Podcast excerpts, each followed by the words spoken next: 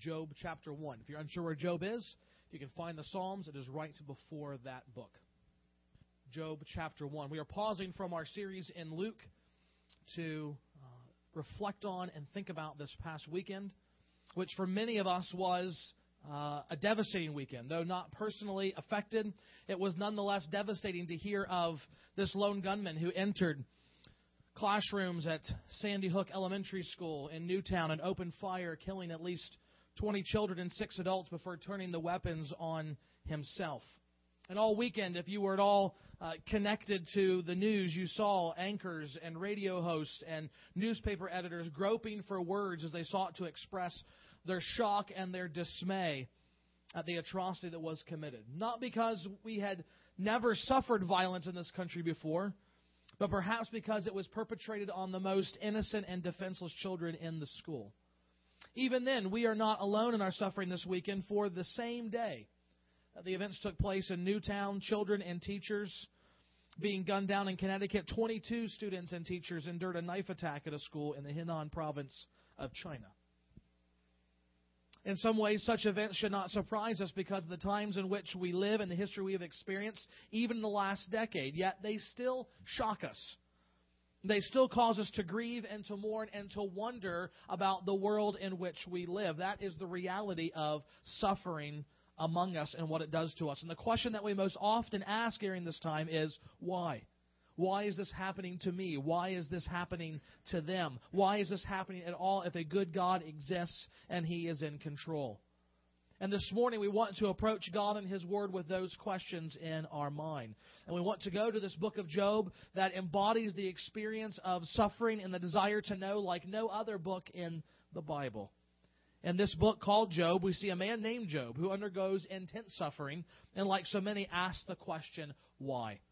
As we look to this man, we need to understand we will not find easy answers. We will not find trite words or cliched responses. Instead, what Job excels in providing are bedrock foundational truths upon which we can lay our lives when it comes to times of suffering. Bedrock and foundational truths about God, which if we embrace, if we believe, even as Job believed, we can begin to understand better this world and even prepare to endure through suffering that happens in our own life. So, in order to um, do this this morning, we want to look at Job, chapters 1 and 2, and I invite you to follow along as I read.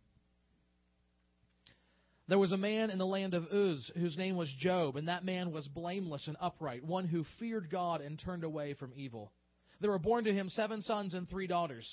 He possessed 7,000 sheep, 3,000 camels, 500 yoke of oxen, and 500 female donkeys, and very many servants, so that this man was the greatest of all the people of the East. His sons used to go and hold a feast in the house of each one on his day, and they would send and invite their three sisters to eat and drink with them. And when the days of the feast had run their course, Job would send and consecrate them. And he would rise early in the morning and offer burnt offerings according to the number of them all. For Job said, It may be that my children have sinned and cursed God in their hearts. Thus Job did continually. Now there was a day when the sons of God came to present themselves before the Lord, and Satan also came among them. The Lord said to Satan, From where have you come? Satan answered the Lord and said, From going to and fro on the earth and walking up and down on it. And the Lord said to Satan, Have you considered my servant Job, that there is none like him on the earth? A blameless and upright man who fears God and turns away from evil. Then Satan answered the Lord and said, Does Job fear God for no reason? Have you not put a hedge around him and his house and all that he has on every side? You have blessed the work of his hands, and his possessions have increased in the land. But stretch out your hand and touch all that he has, and he will curse you to your face. And the Lord said to Satan, Behold, all that he has is in your hand. Only against him do not stretch out your hand. So Satan went out from the presence of the Lord. Now there was a day when his sons and daughters were eating and drinking wine in their oldest brother's house.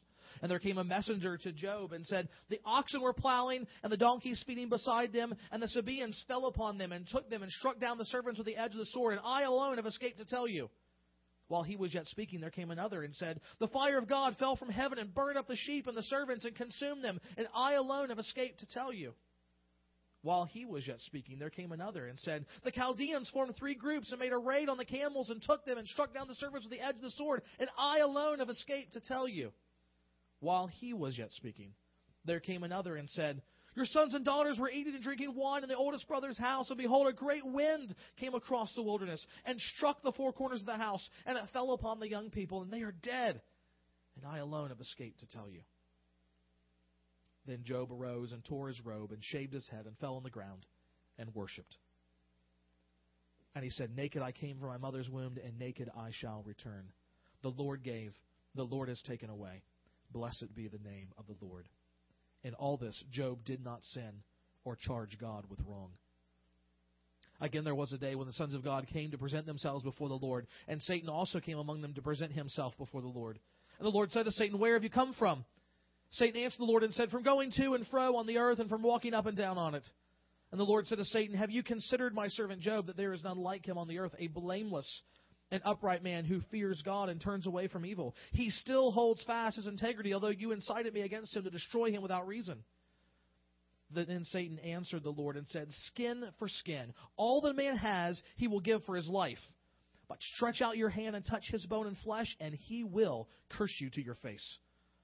And the Lord said to Satan, Behold, he is in your hand, only spare his life. So Satan went out from the presence of the Lord and struck Job with loathsome sores from the sole of his foot to the crown of his head. And he took a piece of broken pottery with which to scrape himself while he sat in the ashes. Then his wife said to him, Do you still hold fast your integrity? Curse God and die. But he said to her, You speak as one of the foolish women would speak. Shall we receive good from God, and shall we not receive evil? In all this, Job did not sin with his lips. Now, when Job's three friends heard all this evil that had come upon him, they came, each from his own place Eliphaz, the Temanite, Bildad, the Shuhite, Zophar, the Naamathite. They came, they made an appointment together to come to show him sympathy and comfort him. And when they saw him from a distance, they did not recognize him. And they raised their voices and wept, and they tore their robes and sprinkled dust on their heads toward heaven. And they sat with him on the ground seven days and seven nights, and no one spoke a word to him for they saw that his suffering was very great. May God bless the reading of his word. In this book, Job is pictured in every way to be a righteous man. Yet Satan makes the argument before God that he only obeys the Lord. He only has a, a form of righteousness because the Lord has prospered him. But the Lord knows that is not true and permits Satan to take away virtually all that he has. Yet even in that, Satan is not satisfied. He says the loss was all external, but if the loss becomes closer to home, if his body becomes a source of his suffering, then he will not remain loyal to God. And again, God permits Satan to attack him, this time in his health. But God knows what Satan simply will not believe. Job is blameless, and despite what happens to him, he will not curse God. In Job, we see a man who suffers greatly, and it's from his response, a response to that suffering, both here and throughout the book, that we not only learn about suffering and about God, but we find an example for how we should understand these things and respond to human suffering and the sovereignty of God. As Job serves as a lens for the teaching of the whole Bible, four central truths emerge that guide in our thinking about understanding uh, guide us in our thinking and understanding of suffering in this world. The first is this we see the reality of human suffering. We see the reality of human suffering. We need to understand at the very outset this is not a fairy tale. This is not a made up story. This is not a parable. Job was a real man who lived a real life in this real world. This book is recounting for us historical events. And they show us how one man endured suffering and how that suffering reflects in part the suffering of us all. And in Job's suffering, we first see innocent suffering. We see innocent suffering. We live in a sinful world, and sin has consequences. All sin has consequences. It doesn't matter if you're a Christian or a non Christian. It doesn't matter if you want to know God or hate God. If you engage in sinful behavior, there are natural consequences that will cause your life to be anything from miserable to short. That's the nature of this world. If you get mad at somebody for stealing your parking place and you ram into them with your car, you're going to pay the consequences. Might be a ticket, it might be jail time, might be higher insurance rates. And for something like that, God can forgive you, but you still might go to jail. Likewise, we see even in 1 Corinthians 11 that God used suffering even to get his own people's attention, people who had professed faith in him. They go about profaning the Lord's table by their life to the degree that God actually sends sickness and disease and even death to come upon them to warn them and to discipline them and to get them to see what they are doing. They're still his people. They still go to heaven, but he disciplined them for their sin. That is a certain kind of suffering, but that's not, in fact, what I would argue the majority of the kind of suffering that we see in this world. So often today we see suffering that comes to those who are innocent, suffering that comes to people without any direct connection to how they live their lives. Today alone, not just in a week or a month, but today, in the course of these 24 hours, over 30,000 children will die around the world from starvation and preventable diseases. Has sin in their life caused that to come upon them? Hardly. Leaving aside whatever past the adults in Connecticut may have done, could the 20 children between the ages of 5 and 6 have done anything to deserve such a violent and unspeakable death that they received? No. No. Likewise with Job, his suffering was an innocent suffering. In fact, the author of the book gets this right out of the way and tells us and wants us to be clear about this. There was a man in the land of Uz whose name was Job, and that man was blameless and upright, one who feared God and turned away from evil. Now, blameless does not mean sinless. Even Job knew he wasn't sinless, but offered the appropriate sacrifices for sins. Blameless rather speaks to the man's integrity. Along with the description of him being upright, we see that he was one who faithfully adhered to what he knew to be the righteous will of God. In this way, then, he was one who feared God and sought to turn away from evil. We were given more details in chapters 29 through 31. There, Job is recounting how he lived his life and sought to be blameless before God we see that with his wealth, Job rescued the poor and the orphan. He assisted the dying and helped the widows. He never committed adultery. In fact, he made a covenant with his eyes not even to look lustfully at women. He knew God was ever watching and so always spoke truthfully in his business dealings and heard any complaint from his servants. Though of great wealth, Job never trusted in it, nor did he gloat over the less fortunate. He offered sacrifices for his own sins, the sins of his family, acting as a priest interceding for them. Here's a man who lived before God gave the law to Moses. Here is a man who lived before Christ ever came and gave instruction based on the cross, and yet, frankly, he puts most of us to shame in this room and how he lives his life. He is a blameless man in the midst of the suffering that falls upon him, his friends, though silent in the opening chapters, get very verbose and begin to berate Job. Confess the wretched sin that you have hidden that has caused this calamity to be brought upon you. But the whole point of the book is God doesn't work that way. It is not tit for tat. It is not skin for skin, as Satan believes. Job is blameless before God, and yet he suffers terribly. It is innocent suffering. But secondly, we also see, both in Job's life and in the world, there is unexpected suffering there is unexpected suffering. Here's a man who seems to have everything going for him. In fact, from a society in which he lived that measured wealth largely by livestock and cattle, Job was a very rich man indeed. In fact, he is so wealthy he is called the greatest of all the peoples of the East. And when the moment of suffering comes, it comes without warning. His children are in the middle of a party, celebrating life, when a windstorm comes and destroys the house and kills them all. The same day, invaders come and run off with his animals and kill his servants. So yet fire from heaven consumes his sheep, and only a handful of his servants remain to tell him the news of these things. In one moment, life is going in its fullness parties, work, normal life, and in the next, tragedy and suffering. There's no way he could have seen what was coming. Job wasn't doing anything to cause it, nor could he have done anything to stop it. His suffering came unexpectedly. And again, we wonder how normally must Friday have begun for those students and teachers at Sandy Brook Elementary. If they were like my kids, they may have been looking forward to it, it, being the last day of the week. They may have even earned something special for their good behavior or some goal the class had for getting schoolwork done. Yet the day hardly begun when suffering entered their lives and changed them forever. One person has said that trying to prepare for suffering is like jumping into freezing cold water. You know what it will be like, but once you plunge into the icy depths, your breath is still taken away. Suffering comes unexpectedly, and when it does, it's painful. And this is what we see in Job's life painful suffering. Job surely suffered emotionally, but more than that, he endured actual physical pain. He not only suffered the loss of his family and his wealth, but he also suffered the loss of his own health. Verse 7 says that Job was struck with loathsome sores from the sole of his foot to the crown of his head, and he took a piece of broken pottery with which to scrape himself while he sat in the ashes. Now, if you read the whole book, you realize that's just the beginning. Later, we're told that whatever this illness was that he was struck with, here were his symptoms from throughout the rest of the book. I won't bother quoting the verses. We had peeling skin, wart like eruptions, loss of appetite, fever, sleeplessness, nightmares, foul breath, failing vision, and rotting teeth. So painful was Job's experience that when his friends came to check on him after hearing the news, we read, they saw him from a distance and they did not recognize him. The kind of suffering Job experienced wasn't really unique, but it was painful, emotionally and physically.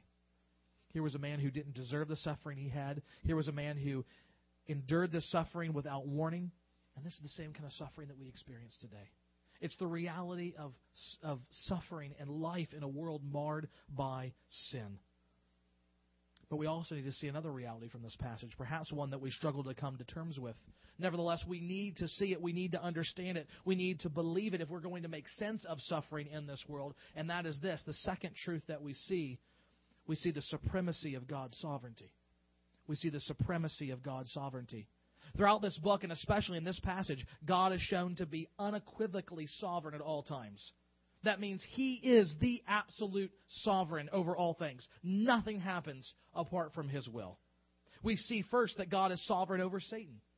God is sovereign over Satan. You know, when I was younger, I used to have a view of Satan that basically uh, saw him as the anti God. Whatever God was, Satan was just in reverse, in evil. Essentially, that meant that Satan was all knowing, all present, and all powerful. But this passage, and really the whole Bible says just the opposite is true. Satan is like everything else besides God, a created being. And that means while God is limitless, Satan is limited. Though he may ravage God's people and seek to impugn God's, impugn God's name, he is only allowed to go so far. In fact, even here, he has to ask permission before he does anything to Job. God is sovereign over Satan. More than that, God is sovereign over the nations. God is sovereign over the nations. Notice that Job lives in Uz, and it's the Sabaeans and the Chaldeans that come to invade Job's lands and raid his cattle and kill his servants. The point in the immediate context is this God is not some local deity. God is not just the God over the land in which Job lives. He is not just the God over the nation of Israel. He is not just the God over America. He is the God over every nation and people in this world. In Daniel 2, we read this Praise be the name of God forever and ever. Wisdom and power are His. He changes the times and the seasons, He sets up kings and deposes them. Did American people get the president they voted for this past November? Absolutely. Was that the president that God wanted in the Oval Office? Absolutely. He is sovereign over all things. Even today, when leadership and industry fail and economies plummet, God is still sovereign over the nations. When countries are at war, God is still sovereign over the nations. When nations are hardened to the gospel, persecuting our brothers and sisters in Christ, dragging them dead to the streets, trying to hinder the work of the church, God is still sovereign over the nations. He is also sovereign over creation. He is sovereign over creation. Verse 16 says that fire fell from heaven and burned up Job's sheep and servants. In verse 19, we are told that a great wind came from across the wilderness and struck the four corners of the house, causing it to fall upon his children, killing them. Who made the heavens and the earth is the question that God asked Job when he finally reveals himself at the end of the book. Were you there, Job, when I formed it? He asks. Were we there when God formed it? God is sovereign over all of nature, from the animals to the rain to the wind. And in Job chapter 37, we read that it is the breath of God that produces ice, and the broad waters become frozen. He loads the clouds with moisture. He scatters his lightning through them. At his direction, they swirl over the face of the whole earth to do whatever he commands them. He brings the clouds to punish men or to water his earth and show his love. Listen to this, Job. Stop and consider God's wonders.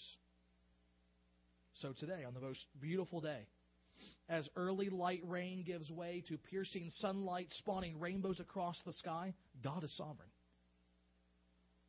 Likewise, when a superstorm of hurricane rain followed by snow and ice hits the northeast, God is sovereign. When a tornado tears through a small town, God is sovereign. When a tsunami hits Thailand and multiple typhoons converge over the Philippines, God is still sovereign over his creation. Job shows us that God is sovereign over Satan, he is sovereign over the nations, he is sovereign over creation, and he is sovereign over sickness. He is sovereign over sickness. We've already seen the terrible descriptions that Job gave to his illness, and in all of that, Job affirms that his afflictions came from God. In verse 21, his response to the loss of his wealth and family, Job says, Naked I came from my mother's womb, and naked shall I return. The Lord gave, the Lord take it away. Blessed be the name of the Lord. Later, when he loses his health, his wife says, Why don't you just curse God and die? And Job said to her, You speak like one of the foolish women speak. Shall we receive good from God and not receive evil? And some will say Job is flat out wrong here. Some who hold to something called process theology say that, like everything else, God is an evolving being. He doesn't know everything. He isn't powerful over everything, so nothing actually comes from him. He isn't sovereign over suffering and evil. He may not even know that it's going to happen, and he certainly can't do anything to stop it. One example of this kind of thinking is from the famous Rabbi Harold Kushner. As he was reflecting on the death of his own son at the age of 14 from progeria, he wrote a book called When Bad Things Happen to Good People. There he makes this argument, abandoning his Jewish heritage and beliefs. He says God is not all powerful. He does not control the forces of nature, and therefore bad things will happen whether he wants them to or not. Now, we may even be tempted to look at Job and say, No, Job, Job, you got it wrong. Satan was the one who did these things to you. We see it in the text. It was Satan's fault, Job, not God. These things did not come from God's hand. But what does Job say? The Lord gave, the Lord has taken away. Shall we receive good from God and not receive evil? And that both times the divinely inspired author says this In all this, Job did not sin with his lips. In all this, Job did not sin or charge God with wrong. That means Job is right. Job understands that God is supremely sovereign over all things. Job knows that even when bad things happen, horrible things happen, it is not apart from his permissive sovereign control. The Bible is clear that God is sovereign over these things, and yet that does not make him the author of evil. The Lord is righteous in all his ways and holy in all his works. God stands behind evil differently than he stands behind good. So it is clear from the text that Satan is doing these things. He is the instrument of these things. And yet Job rightly says nothing happens apart from God's sovereign hand. God was not the one who reached down and put his finger of, of power and gave disease to Job. Satan did that. But Satan is not beyond the control of God. The question for us then becomes what do we do with these two truths? What do we do with the reality of human suffering and the sovereignty of God's control? And here again, Job provides the example for us, for we see in him the worship of humble submission the worship of humble submission. At the end of chapter 2, we were introduced to Job's three friends Eliphaz, Bildad, and Zophar. These are ones who come and do not even recognize Job after his ordeal. And we read that they raised their voices and they wept and they tore their robes and sprinkled dust on their heads toward heaven. And they sat with him on the ground seven days and seven nights, and no one spoke a word to him, for they saw that his suffering was very great. Let me just say, this is the only good thing they do in the book the moment they open their mouths, it, it, it falls apart.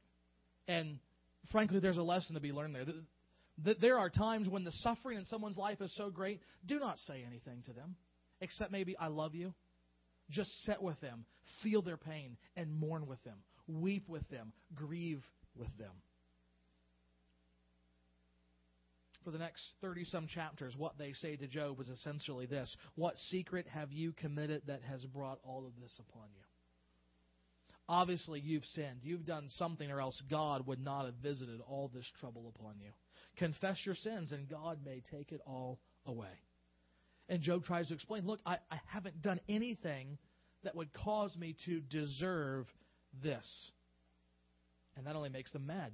And they continue to argue. And Job rightly insists his innocence in all of this. He admits he is sinful, but he has no secret, terrible sin that would merit all this. He regularly repents of his sins, offering the appropriate sacrifice. And yet, in the course of all these endless debates, Job gets worn down and he does succumb to one sin, and that sin is this. He presumes that God owes him an answer. Job's one fault is that he presumes that God is indebted to him to give him the answer to the question, why? In chapter 38, after all of Job's friends are done talking, God comes down and he talks. And he reveals himself to Job, and for four chapters, he reminds Job of who he is as the Lord God, he reminds him of his unrelenting glory. He says that he alone is the maker of heaven and earth. He alone made all the forces of nature and keeps them in check. He alone hung the stars in the universe and set their courses. He alone created the dinosaurs and the wild beasts which no man can tame. He alone gave wisdom and skill even to the smallest of creatures that they might survive in this world of sin and death. God alone has done all these things and so much more. And in the end, Job says, I need to close my mouth before God. I must submit to him. And he shows us that we should do the same because there for two reasons. We should submit first of all because we will not always understand. We do not always understand. In chapter 42 Job says, "I know that you can do all things and that no purpose of yours can be thwarted. Who is this that hides counsel without knowledge? Therefore, I have uttered what I did not understand, things too wonderful for me which I did not know. Hear and I will speak. I will question you and make it known to me. I had heard of you by the hearing of the ear, but now my eyes see you. Therefore, I despise myself and repent in dust and ashes. Again, Job was not repenting of any secret sin that his friends accused him of. Job is repenting of questioning God. He says, You have come before me, and just in the course of 20 minutes if it's just a, a verbation of what God said to Job. I have so been captured by the glory of God and the reality of who He is before me. I, I have nothing that I can say against Him. Who am I, a man, to speak and to question God? He repeats God's question back to him Who is this that hides counsel without knowledge? Job says, It was me. I tried to offer counsel without knowledge. Job stands in the place of all of us in the reality that we will never understand all things the way God does. He can see the beginning from the end, and we can't. We are like the man who goes to the airport for the first time and he looks out at the runway and he sees all of the planes circling above. He sees them taxiing down, going this way and that way, and it looks like a chaotic mess. And he wonders if he will ever survive and if any plane will ever make it safely back to the tower. But to the man in the control tower, ordering the planes in and directing their paths and seeing the pattern, it's all plain to see that it's working well. When we experience suffering, though, we don't sit in the control tower.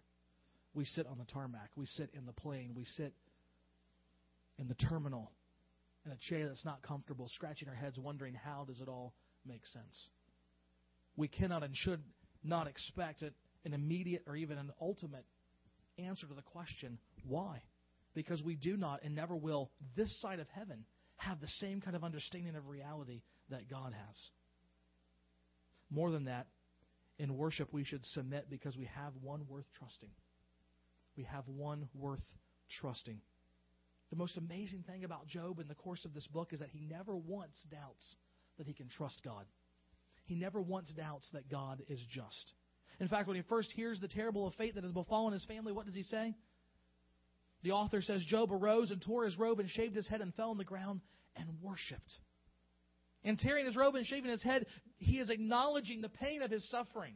He didn't blow it off. He didn't put his head in the sand and kind of ignore it. He didn't put on the stiff upper lip and the brave face and just kind of saunter on, not really thinking about the reality of what happened. No, he felt it to his core. It's not false bravado. And yet, in humble submission to God, he still worships in the end, he can do this because even in the midst of this terrible suffering, Job still trusted God. And remember, remember, for us in some ways, it, it might be easy because we've seen the throne room of heaven. We've seen the accusation that Satan made against Job, and we know why these things are happening. Job has never revealed that. Job has no knowledge of that.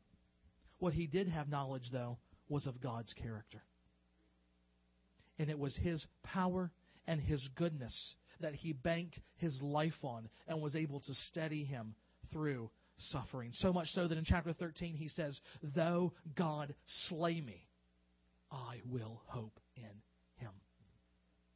Here we have a window into the character of God that engenders faith amidst suffering. In Job 12, we see that God with him are wisdom and might. He has counsel and understanding. In Psalm 107, we are reminded that we should give thanks to the Lord, for he is good.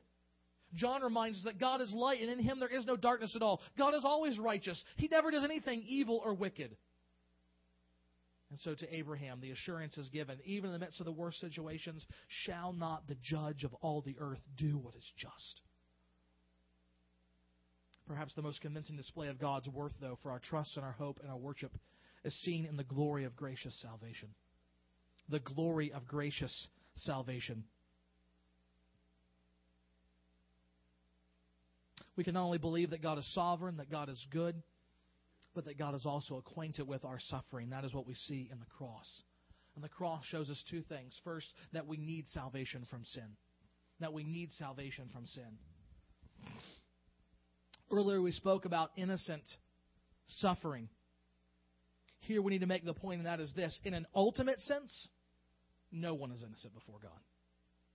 No one is innocent before God because we have all sinned in some way. We have seen His glory and we have rejected it. We have rebelled against His rule. We have sought to go our own way. The relationship that we were made to know and love and enjoy with Him, we have destroyed and defaced and debased. And the result is that God is justly going to condemn us for, for our sins. But in His mercy, in His goodness, in His love, God is willing to save us from sin. God is willing to save us despite our rejection of Him and the suffering that we inflict in this world. In fact, the very salvation He offers comes from an atoning work of suffering. That's why we need salvation from sin. God ensures we have salvation through suffering. God ensures that we have salvation through suffering, not our suffering but the suffering of another. So many people in the news this weekend lamented the fact that the events of Newtown were doubly tragic because they took place so close to the Christmas holiday. Maybe. Maybe, but I have to wonder if people really think that. Do they, do they really understand what Christmas is about? Have they really read the Christmas story? Even the birth of Christ himself was marred by suffering, as a wicked king feared for his life and his reign, his power over people, and so he ordered the deaths of children born near the time and place of Jesus' own birth. How many died that day? Perhaps as many as at Newtown. That tragic day, Jesus himself escaped suffering because an angel warned his parents of Herod's murderous rage and they fled to Egypt. But Jesus didn't escape suffering forever.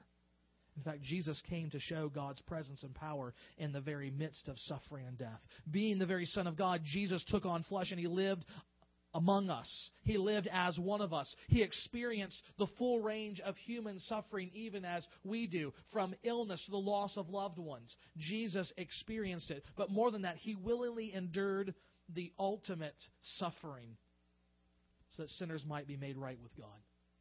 For on the cross, Jesus provided the needful payment for salvation by pouring out his own life under the condemnation of sin, our sin, the condemnation that we deserved. Jesus was our substitute before God, taking what we deserved so that we might be forgiven for our sins and enjoy life with God forever. Thus, David Platt is surely right when he says this When we consider all the Scripture teaches about God and evil, we are led inextricably to the gospel. The good news that God has taken the very worst thing that has ever happened in the history of the world, the death of a son, as he, and he has turned it into the very best thing that has ever happened in the history of the world, the salvation of sinners. Evil is tragically real. God is supremely great. God is absolutely good, and the gospel is shockingly glorious. In the end, the story of Job ends like the story of Christ. In the very last chapter, we read, The Lord restored the fortunes of Job. The Lord gave Job twice as much as he had before, and the Lord blessed the latter days of Job more than his beginning. He had 14,000 sheep, 6,000 camels, 1,000 yoke of oxen, and 1,000 female donkeys. He also had seven sons and three daughters, and he called the name of the first daughter Jemima, and the name of the second Keziah, the name of the third Keren Happuch. And in all the land there were no women so beautiful as Job's daughters. And their father gave them an inheritance among their brothers. And after this, Job lived 140 years and saw his sons and his sons' sons four generations. And Job died an old man and full of days. Just as God restored glory to Job, so also God restored glory to his son. For after he died on the cross, he raised him back to life and gave him eternal glory at his own right hand. Just like Job, Jesus shows us that God will one day vindicate the righteous. It may not be in this life, but it will surely be in the next. God doesn't put you through suffering now without the promise of heaven later. God is just, and one day He will wipe away every tear from our eyes and bring into existence a world without sin, without suffering, without pain. In this life, evil and suffering may be mysterious, but they will never, ever be triumphant. Therefore, in the end, the message is this you may not ever get an answer to the question, why? Why you or your loved ones or the people of Newtown had to endure suffering, but you can endure it. You can even find peace in it by drawing close to God. He is powerful, He is sovereign, He is wise, He is good, and He knows your suffering. In Christ, it is clear that He is a God worth trusting. Father, may we trust you this morning. May we trust you both when the sun is shining and when the rain is falling. God, may we trust you all the days of our life. Even in the mysteries of this world in which we cannot see clearly, may you be supreme, for you are good. You are sovereign. You are just. When everything else falls away, God, we can have confidence in you. Father, it is from the very beginning. From the very beginning, it has been the lie of Satan to tell us that you are not good, that you do not love us, that you do not give us the things that we need. But Father, we know that that, that is a lie.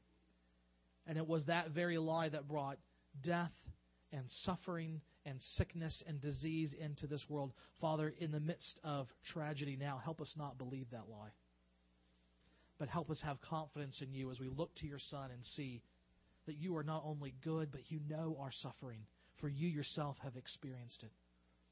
You are great, you are glorious, you are worthy of our faith and our worship.